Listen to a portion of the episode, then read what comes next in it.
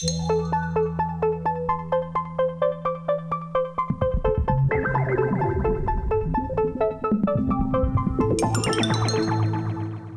there. Welcome to the Juice Dispatch. It's a local civic news project based out of CJUC 92.5, which you are listening to currently, if you are hearing this voice.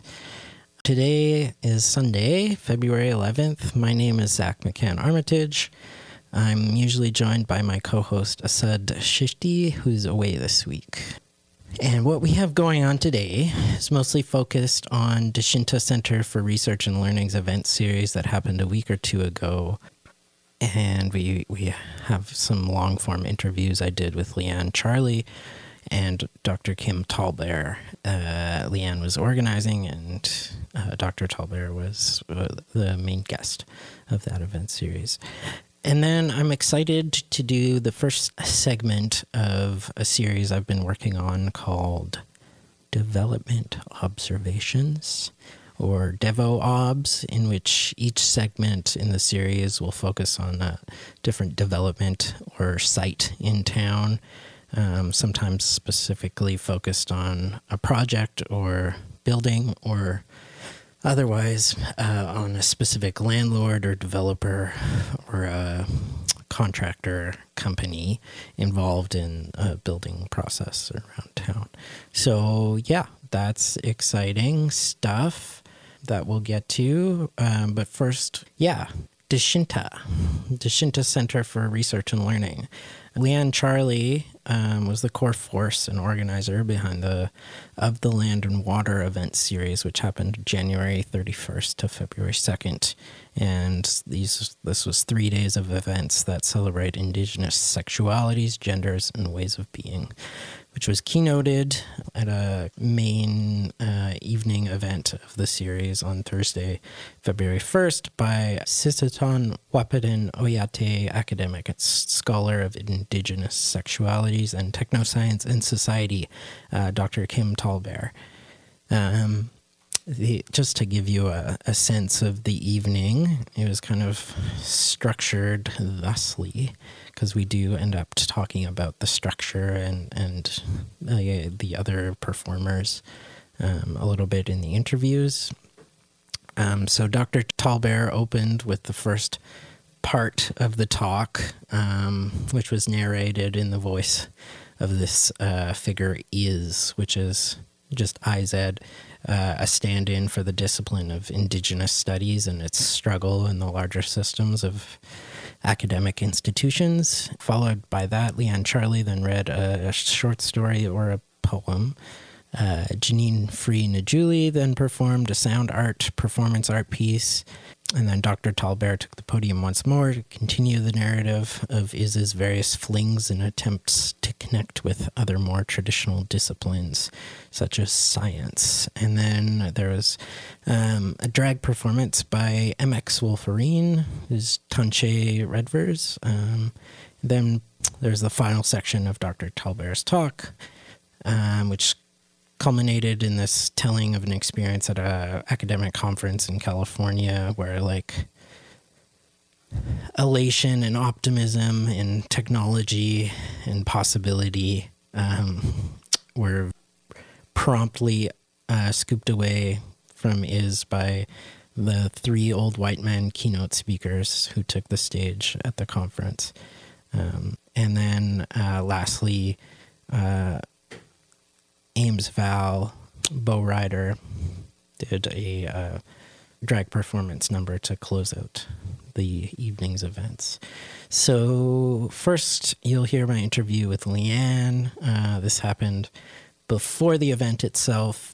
Yeah, we talked about Dechinta and talked about Lianne's sort of idea and concept for the evening. So, without further ado, here we go. Um, my name's Lianne Charlie. I'm Wolf Clan of the Talgay Hudan Big River people. Um, we're Northern Tutchone speaking people. Um, our traditional territory is around Carmacks, which is in south central Yukon. And I was raised by my mom, who's second generation of Danish and Icelandic ancestry. And I was born here in Whitehorse, grew up away and um, have been here for the last seven years. And in the last two and a half years, I've been a full time faculty member with Dechinta Center for Research and Learning, um, which is a, an organization. Headquarters are in Yellowknife, but we do um, programming uh, in different regions in the north. Uh, we offer accredited land based programming, basically Indigenous University Indigenous Studies courses in a bush camp setting. And yeah, I've been a faculty member with them and a board. I've been a board member with them for five years and a faculty member for um, two and a half. Right.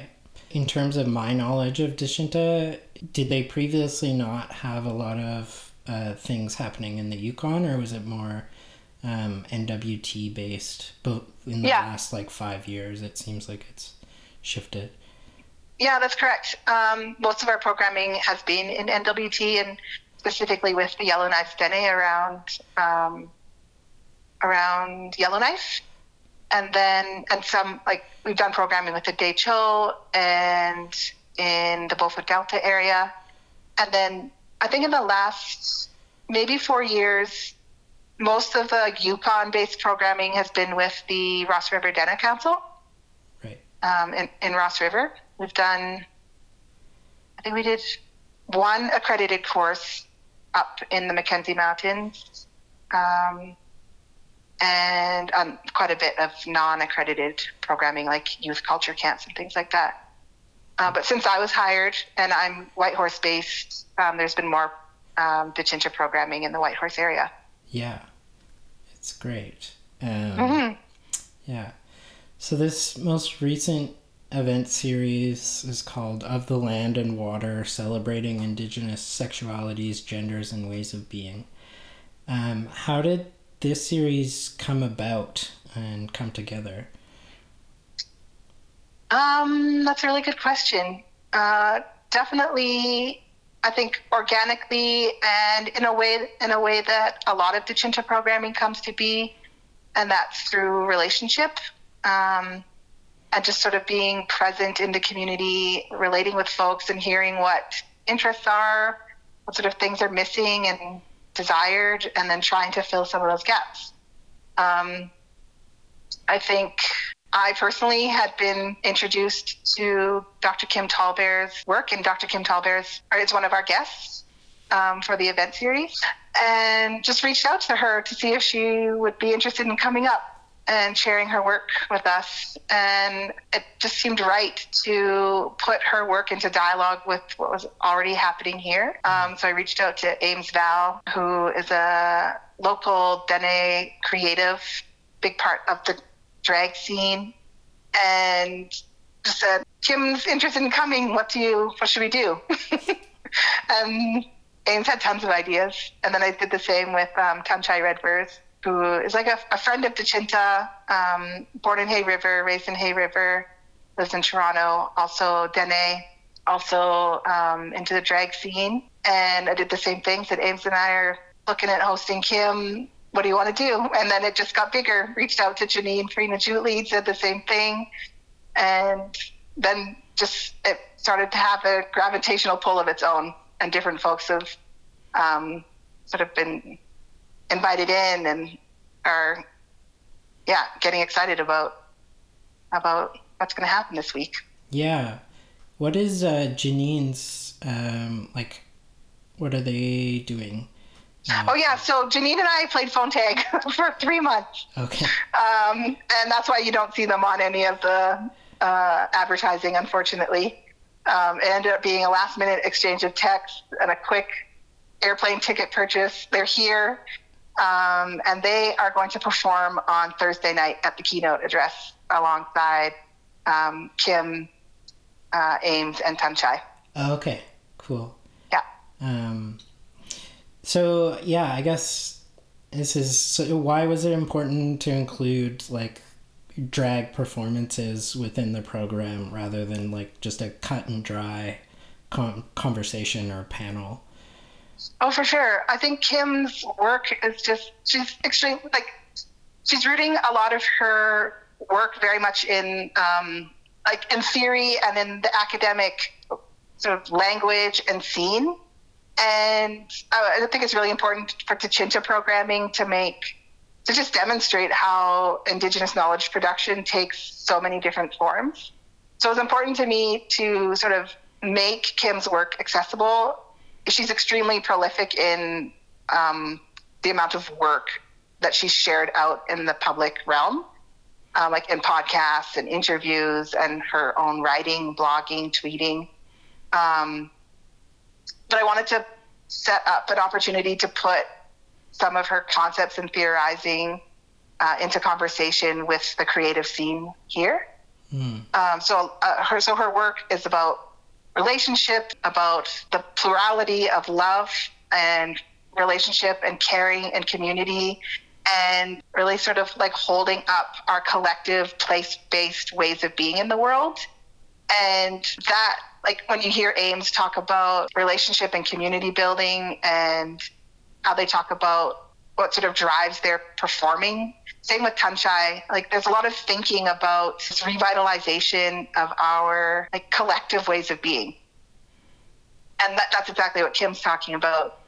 And mm. it just made sense to put um, this sort of like embodied performance um, performance art into conversation with with some of the thinking and the work that Kim's doing around relationship and relating. Hmm. That's cool. Yeah. Um, you kind of maybe touched on this a little bit in your answer just now, but um, like the themes and topics of this event, like Indigenous sexuality and gender expression, how do these feed into Dechinta's larger goals and mandate, would you say? Um, well, Dechinta's larger mandate is it's about getting people back on the land. Um, I think that's first and foremost. It's like a return to land project and land returning to the people project. Um, and we were using, uh, we're trying to be responsive, sort of on a very high level, to the needs of um, Indigenous students, Indigenous people in the North who want to pursue post secondary education. So we, we are bringing post secondary education to them. Um, and then also acknowledging the fact that there's so much knowledge already in our communities. Um, so a lot of our education, our like teaching team are like elders, bush professors, um, people who are just comfortable on the land and uh, harvesters. So it's about like being together in community in the ways that like our ancestors would recognize in Dene ways, in Inuvialuit ways, um, in Dena ways, like in ways that we're just we're supposed to be broadly in indigenous ways. And the land is always guiding us in that and it when we listen and when we follow um, it's very clear that like a diversity of life and love and living um, is is already happening in the land around us and i think at least for me it's important that um, Dechinta is responsive to um, to that as well. And that and i think that means that we have a responsibility to um, elevate and celebrate the work that in, the Indigenous queer community has been doing this whole time and ensuring the visibility of um, the work that um, and commitments that folks have been making um, as far as like really intentional community building, really intentional ways of living and loving and caring for one another. I think this is really reflective in like when I think about how my like ancestral family networks would have worked um, it makes sense that we start to think about like we look we turn to people like Kim who are talking about polyamory and um, decolonizing um, relationships and being extremely critical of things like compulsory compulsory monogamy um, and the nuclear family and demonstrating how this is a pillar of colonization. Mm-hmm. And we see folks um, especially in the queer community, um, who've been fighting um, to just live and love how they how how people want to, how we want to. Um, and I think these are similar conversations that Tim is making more broadly using the language of polyamory. And that we at Dechinta, I think, have always been using around the language of like family and community building. Um, that we're all speaking the same language. And I think it makes sense. We're all critical of the same forces that have created fragments in our communities um, mm and our families and our relationships. Um, so it makes sense that we we do this work together. we hold each other up. Yeah. Yeah. And is that um, what you were saying about relationships being reflective of the land and water? mm is that is that kind of where the title comes from? Yeah. Yeah. Yeah. This idea like of the land and water. Yeah, I I think this is like a phrase I've used in my own writing and thinking, and I I feel a little bit caught off guard with the question oh. because oh. uh, no, it's totally fine. It's good. I like it. I just um, I just like went with it, and because it felt good to my heart and it felt good in like an all-encompassing way. And yeah the idea of just like these forces like water and land seasons, um, the cyclical nature of um, how the the shifts that are taking place around us, um, the diversity of life, how life like intersects and like these larger networks, and we're we're part of that, um, and it makes it a lot easier if we just use the land and water as like a guiding force in all of this, it just makes sense that we just fall into line with that again. And, and then it makes sense that um, I feel like we can push the conversation beyond um, beyond maybe hangups and that we find in identity politics and around English language around identity. Um, if we can just be like we're of the land and water, it's that simple. right. Hmm. Yeah. Cool. Those were all my questions. Uh, okay. Yeah. Thank you so much. So again, that was uh, Lianne Charlie uh, talking before the event, and then um, this interview will be uh, Dr. Uh, Tallbear about a week after the event. Anecdote here. I ended up uh, trying to interview uh, Dr. Tallbear at the event, um, which I attended, and then um,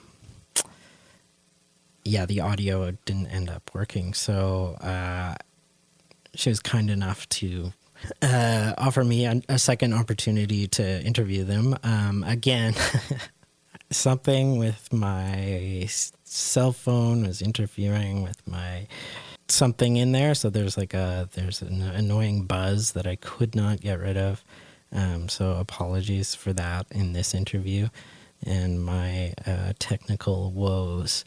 But um, here is that interview. Okay, I'm Kim Tallbear. I am a professor in the Faculty of Native Studies at the University of Alberta. I'm also a Canada Research Chair in Indigenous Peoples, Technoscience and Society, and I am a citizen of the Sisseton Wahpeton Oyate, which is a Dakota nation in eastern South Dakota in the U.S. Um, so, your talk was framed around this kind of allegorical figure of is I'm curious about the element of play and what you said was making fun. Um, so why why is that important to your work, and has there been like a development over time of incorporating that more and more? Of the making fun sort of method. yeah, exactly. Um, well, I, I created this character to write an essay back in 2016 for a Global Indigenous Studies volume um, I don't remember why I decided to do that. I think I just didn't want to write another typical academic talk, but um, I did want to weigh in on some of the complications of uh, being in Indigenous studies. At that time in 2016, I had um, was processing having left a Native Studies as my first job in Arizona and going to an environmental studies program.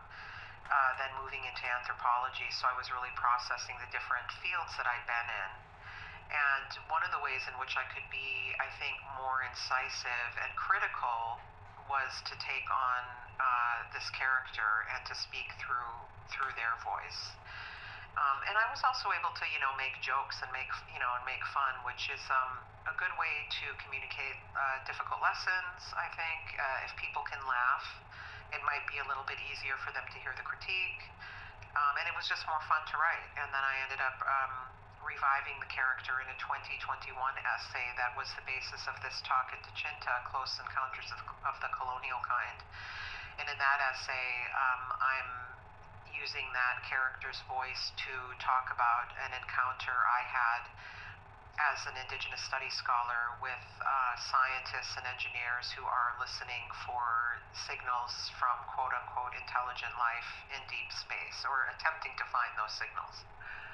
So um, I use the voice as well to comment on the politics of uh, science and technology as it engages with Indigenous people.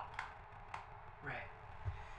Um, is the uh, reception of that figure different in diff- in the different contexts that you've presented it?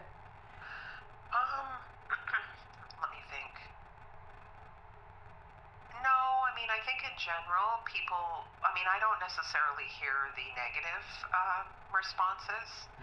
I think in general, when I give a talk, whether it's at a, you know, an indigenous uh, organization or indigenous studies uh, meeting, or whether it's at, I also speak in anthropology and science studies venues, uh, feminist studies, a lot of humanities venues. Um, I tend to get a positive response to it because I think it's got some funny moments in it. There may very well be people, especially scientists, who are a little uncomfortable with what I'm saying, but you know, they don't necessarily always uh, vocalize that in the middle of an audience that is in general responding positively to the talk. Yeah, totally. But I mean, certainly on my academic work, the anthropology of science I've done, I'm very, um, very direct that I'm a Native woman who studies usually white male scientists because that's who has been at the forefront of doing a lot of the kind of high profile scientific work. It's often straight white men. Right. Um, you know, people can be a little uneasy when I, outside of this character, just as me, in an academic talk, make those kinds of statements. They're, they're shocked, and that's why they're important to make them for the shock value. People should not be shocked that an Indigenous woman might study white men. Why would they be shocked? Yeah. you know, why, why wouldn't we do that? Yeah. Um, so, but they are shocked because the assumption is that we don't study, we get studied. And that's exactly what I'm pushing back against. Mm, yeah, totally. So you've had about a week and a bit since your visit to Whitehorse and the evening talk slash performance. I wonder if you have any lasting takeaways from your experience here.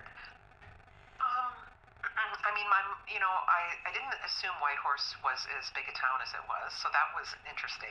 I mean, it's still not a huge town, but it's bigger than I thought. Um, I, you know, I really enjoyed myself. I was there when it had warmed up a little bit, so it was probably not any colder than Edmonton. So that was, you know, the weather took it easy on me. Um, I really, I really enjoyed meeting all of the queer and two spirit Indigenous people there who are so creative and doing really interesting creative work. It um, it seemed like a pretty vibrant scene for a not very big city, and so and then just listening to, I got to spend time at a kind of community dinner and the uh, fireside chat we had. I think was it over at the Elks Lodge. Yeah. Um, it was really great to listen to people talk about the community and the work that they're trying to do to build community and the the way that uh, indigenous people from that territory um, you know circulated in and out of Whitehorse and back into other uh, villages or towns in the territory and the way that they're trying to balance their connection to land and place and their home communities with a desire to have a um, well, I mean, to be frank, a, a two spirit kind of creative community that they might not necessarily have in their small, um, the places that they come from. And so it seemed that Whitehorse was a really great place for people to come together from from across the territory. And there were also Indigenous people from other provinces and territories who had come and really felt like it was a good place to be and build community, especially around the, the kind of creative things that they're doing. So I really, and it wasn't just creative. I mean, one of the things I've noticed is a lot of Indigenous people uh, who do art or intellectual work are also doing activist work around um, environmental uh, topics or uh, land-based cultural revitalization. So we had a lot of conversations that crossed what you would call different disciplines in the Settler Academy. But one of the things that, that I push against, and I think Indigenous intellectuals push against, is the dividing of the world into disciplinary categories, right? Mm. Um, so that those were very interesting conversations for me. Mm, yeah, I um just on that note, like I, I wanted to ask about sort of uh, your thoughts on kind of reconciling activism. How do you reconcile like that kind of energy with like uh, immediate wanting immediate and effective change in the larger culture, with sort of the kind of slower, more self-forgiving, incremental process of change, which seemed to be sort of the perspective from is in the talk, confessing their like imperfections and stuff. Oh. I mean, I'm not an activist, so you know, I or an organizer. That that's not where my skill set lies. Um, so I've never. I, I just don't, and I'm not sure. Some of the most experienced organizers I know would say that they expect change to come quickly. I think once they've been out in the field doing that work, they know that it's a lifetime of work and many lifetimes of work, right? So, and I think also for me, being the age that I am, you know, the older you grow, I think you understand that change sometimes can happen very quickly, but it's not really happened quickly. There have been many uh, people preparing the way for what sometimes seems like a sudden or revolutionary change. Um, and so I, I wonder if it's more a matter of experience. Um, and realizing, you know, whatever the work is that you do, you know, whether you're doing academic work or organizing work or creative work, and, and I think many Indigenous people cross many of those boundaries.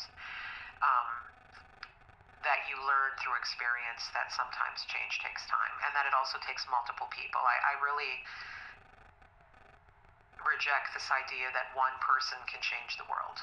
Um, it's never just one person it's always uh, you might somebody might come to the forefront in a movement or in a particular moment. They might have said or done something that was a catalyst but there's always been a lot of preparatory work and foundation building and community building to get to the point where change is possible i think.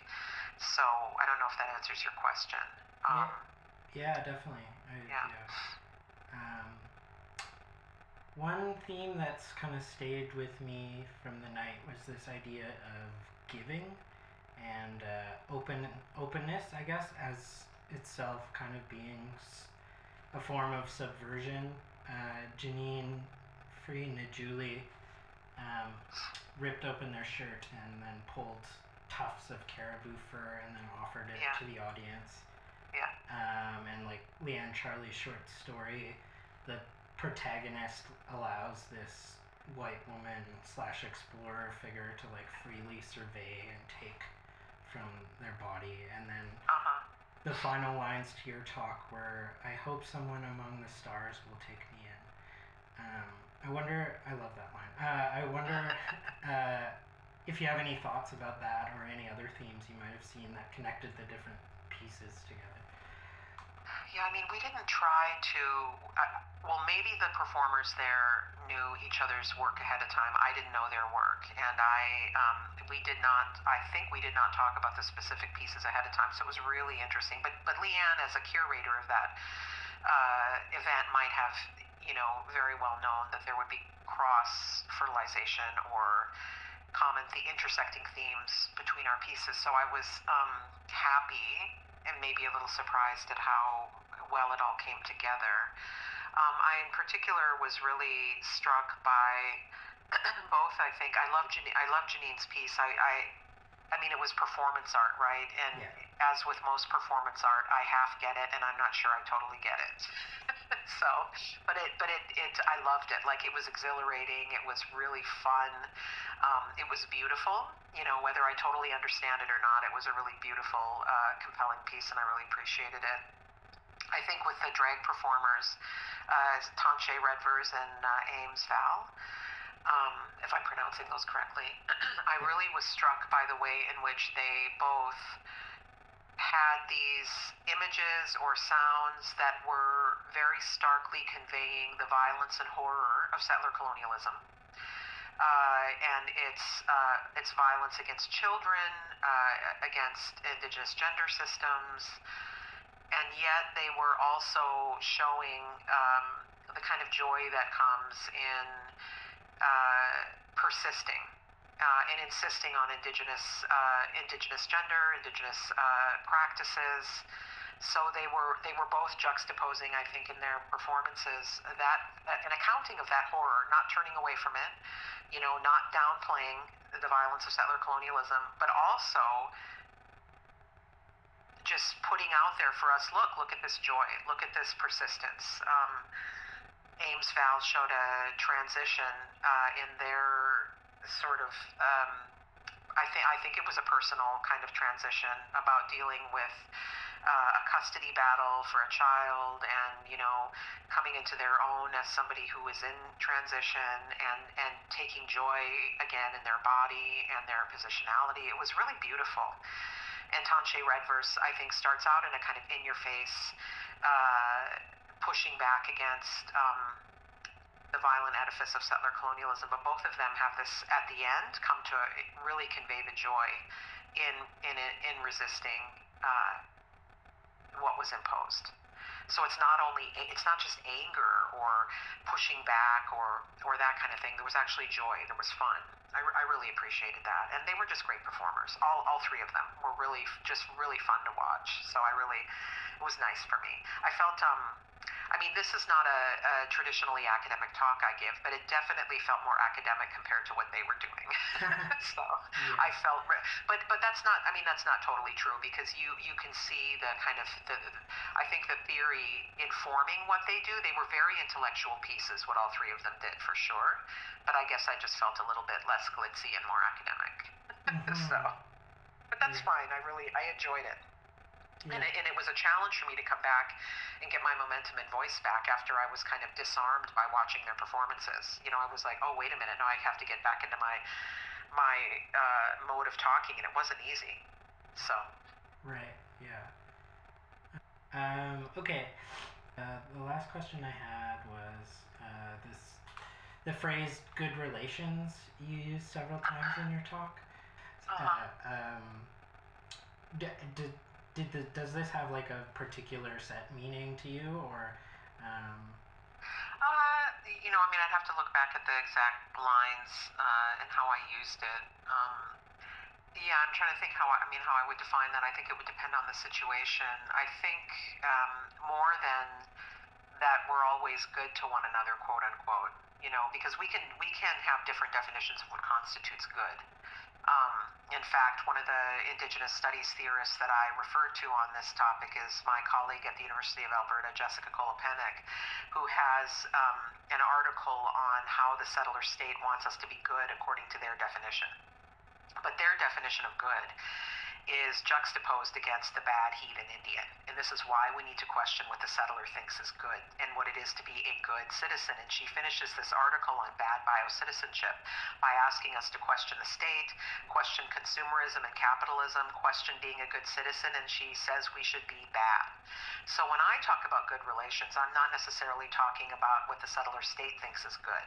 Mm-hmm. so totally, yeah. I think it is. I think it's more. Um, you know, I think uh, well, I'm trying to think about that that uh, per, those set of performances that night. I think to be good to one another would be include paying attention to one another, um, working at understanding one another, even if we can't completely understand, and being open for new knowledge to come. I mean, I think it really is about being attentive to one another um, and attentive to. Uh, maybe some of the gaps as well, and forgiving of some of the gaps, uh, gaps in understanding uh, some of the differences that we don't quite yet uh, understand about one another. But yeah, I'd have to look at the text exactly. But I'm not, it's not some kind of moral imperative, I think, in the way that Christianity or the state uh, gives us moral imperatives. It's not about being virtuous. Um, I think it's really about um, being attentive to one another. Um, it it also probably involves, and I, I saw you know signs of this in the community. They're feeding one another, you know, uh, listening to one another. I mean, I think it's a, it's a good conversation to have. What do we mean by good relations? And and we don't necessarily always mean the same thing.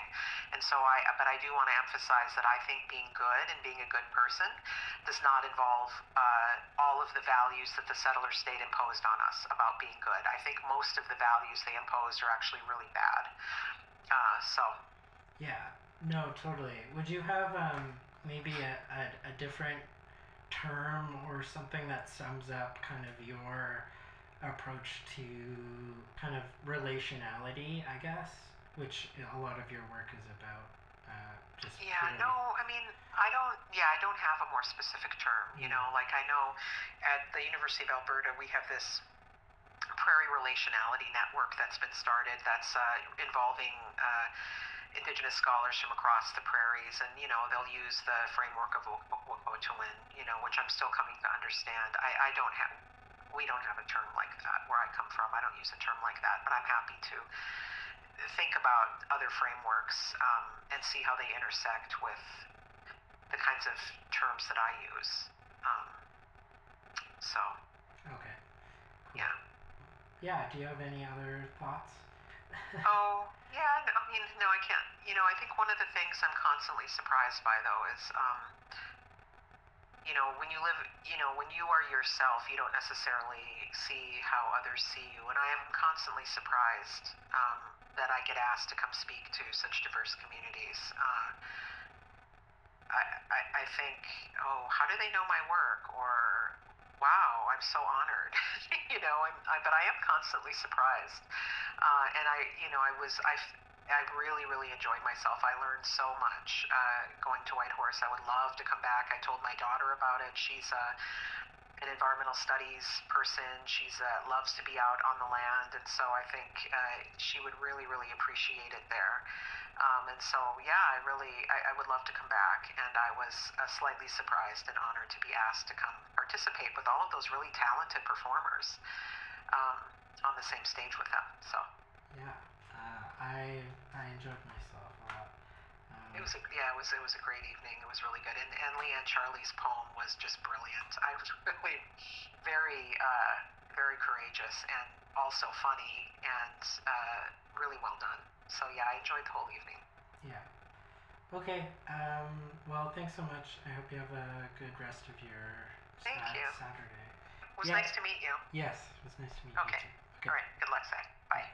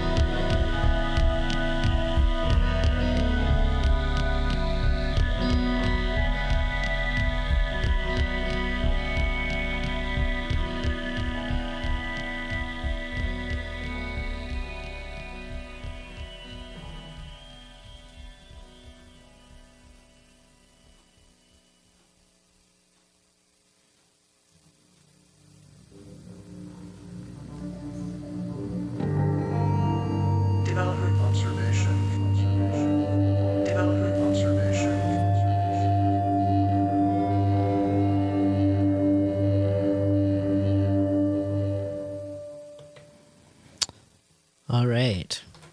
Development observation, aka Devo Obs. My aim for this is to be an ongoing series where we go construction site by construction site, condo by condo, um, with in depth looks into some of the larger developments happening in town. Who are these mysterious forces that initiated their building? Um, and are they forces of good?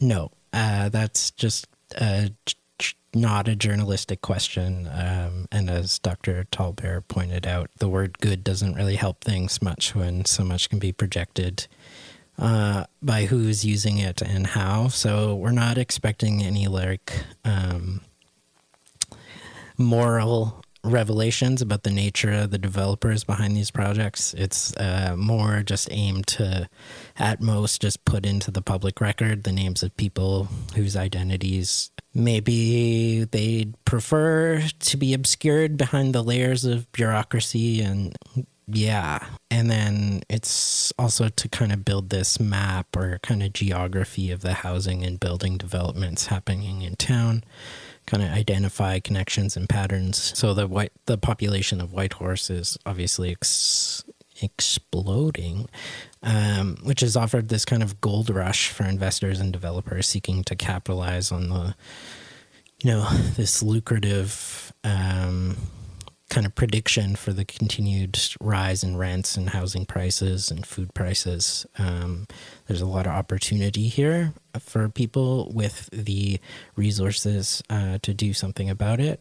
And then um, for the government's part, both the city, the government of Yukon, and the federal, the feds, are offering um, large incentives or loans um, to builders or for developments that address um, affordable and accessible housing, if only in part, uh, if, even if it's only a percentage of the units in a building. Yeah, so that's the latter part is something we'll explore a little more in uh, other weeks. Uh, but first, um, this segment is going to be on the loft on second and uh, on the realtors, uh, Coldwell Banker Redwood Realtors, they always capitalize the loft. So you always have to say the the loft uh, on second. Uh, it's also, I think, colloquially known as um, KFC Towers, uh, which is is it's two two four zero Second Avenue beside KFC, right on that curving uh, corner of Second. And so it's only recently finished the construction of its second to fifth floors. I think some pe- some people have moved into there, but the uh, penthouse and uh, first floor commercial are are still seem in construction at the moment. And this is despite first breaking ground uh, for building in June of 2021. So it has been a process for them. So they have a Facebook page, which is managed by, I believe, the realtors there. And so a lot of this information is pulled directly from there.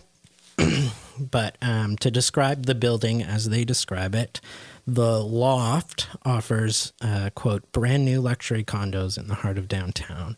Features include LED lights, high ceilings, quartz countertops, quality vinyl plank flooring, tiled shower tub, unique cove, accent lighting, plus many more. Directly across from the Yukon River with walking trails in Shipyards Park, offering sliding hills, skating, summer markets, and local events. Who needs a car when you can walk to everything you need? Groceries, coffee shops, restaurants, shops are just a few steps away. Your open concept layout is bright, airy with lots of lights, mountain, and river views. Don't miss this incredible pre built price. Fun fact that I learned while uh, researching this this area of town is actually has a specific name slash subdivision name, and that's called Henny and uh, I think that goes about from across from the Qwanlin Mall uh, to where about uh, this the loft is located around Superstore, and that's called Henny. I did not know that. Um, okay, the site uh, used to be used as a Chevron and tire service gas station, which meant that the site uh, usually that means um, the site is contaminated in some way, and so that's an extra process for developers to remediate uh, before they can build something there. And I, yeah, I want to find out more about that process and who does it and how long it takes. Um, but for now, we only have what I got. Um, so the part of that is also that they are building a underground parking garage, which is one of the only underground parking garages in the territory, as I understand. That that's a lot of concrete to pour, and in the winter you can't pour concrete so well. So I think this is where a lot of the initial construction delays came up, um, and it took them quite a while to uh, get under proper way with the construction. Um, so it was announced this this building and the units were announced in November of 2020, and then in February of 2021, the Facebook uh, post they they said that they were sold out, um, and then um, by February 1st, 2023, uh, they posted. we also have a few one bedrooms that were being saved for the developer's employees slash family and are now being released to the public three exclamation marks. Yeah, so I don't know if because of the delays or something that they or they just keep allowing new units to be released. The they kind of continuously um, have had these units going out uh, for sale. Okay, according to the current land registry, uh, 536773 Yukon Inc owns 34 of the 58 units of the place still. Um, so that's a majority of them. And as with all condos in the territory, um, it has to be a condo corporation. So essentially, ownership uh, no longer exists with like one single owner, but the individual units comprise a board of directors or whatnot. Um, so, yeah, which is kind of nice to think about in principle that um, when people are living together, that they're, um, you know, forced into working with one another to decide the fate of their uh, build collective building. Um, but anyway, so 536773 owns 34 of these units still. So, uh, three possibilities that I had are they're renting, they're planning on renting those units out, um, or they're saving them, keeping them off the market, and just letting them out one at a time or a few at a time to create this appearance of selling out or demand and or they're keeping them a majority of them so as to retain control over the condo corp for the time being. Um, yeah i don't necessarily know if that's like a common practice uh, with condo corps and developers but anyways uh, so this number company has two directors uh, South, seth rotundi and peter Rotundi. Seth uh, is associated with Epic North Electric, and Peter is associated with PCR Construction Limited. So these are assumedly the developers because they're the board of directors on the condominium corporation uh, that owns the condo as well. Um, and then, in addition to this, RNT Properties Inc. owns three of the units. Um, so, RNT Property is associated with developer Randy Odette. Uh, he's a signing officer representative of RNT Properties. Uh, and then, that's also, he's also known as Adet Construction, which was previously sued for construction deficiencies on previous condo buildings built in Porter Creek in 2018. And there's a Whitehorse Star article about that. Um, yeah, so um, I assume my assumption is that uh, the the aforementioned um, uh, companies are associated with the development and construction of the building, and that's sort of they're referring to their Facebook post there um, that these units were being saved for the developers' employees slash families. Um, All right. So that's kind of the gist of KFC Towers. If you were ever curious about that thing looming over you as you um, curve your wheel slightly to make that turn. So this is like 52 essentially non affordable housing units that are added to the current market, um, six of which are on the penthouse. And I think those were selling, asking price was like nine and a half hundred thousand uh, asking, so almost a million uh, for those six penthouse ones. Yeah, so that comes up to wow, we're pretty good here. It's one fifty four. Um, next week with Devo Obs, we're going to look at the um, lot in front of the new Child Development Center across from the Tourism and Culture uh, Visitor Center there, and that one's going to be pretty interesting, I think, despite, you know, it being just a bunch of gravel. There's a lot to a piece of gravel, it turns out. Okay, well, thanks for listening to the Juice Dispatch. Asad will be back um, this week, and we'll have some more interesting stories. Um, thanks for listening.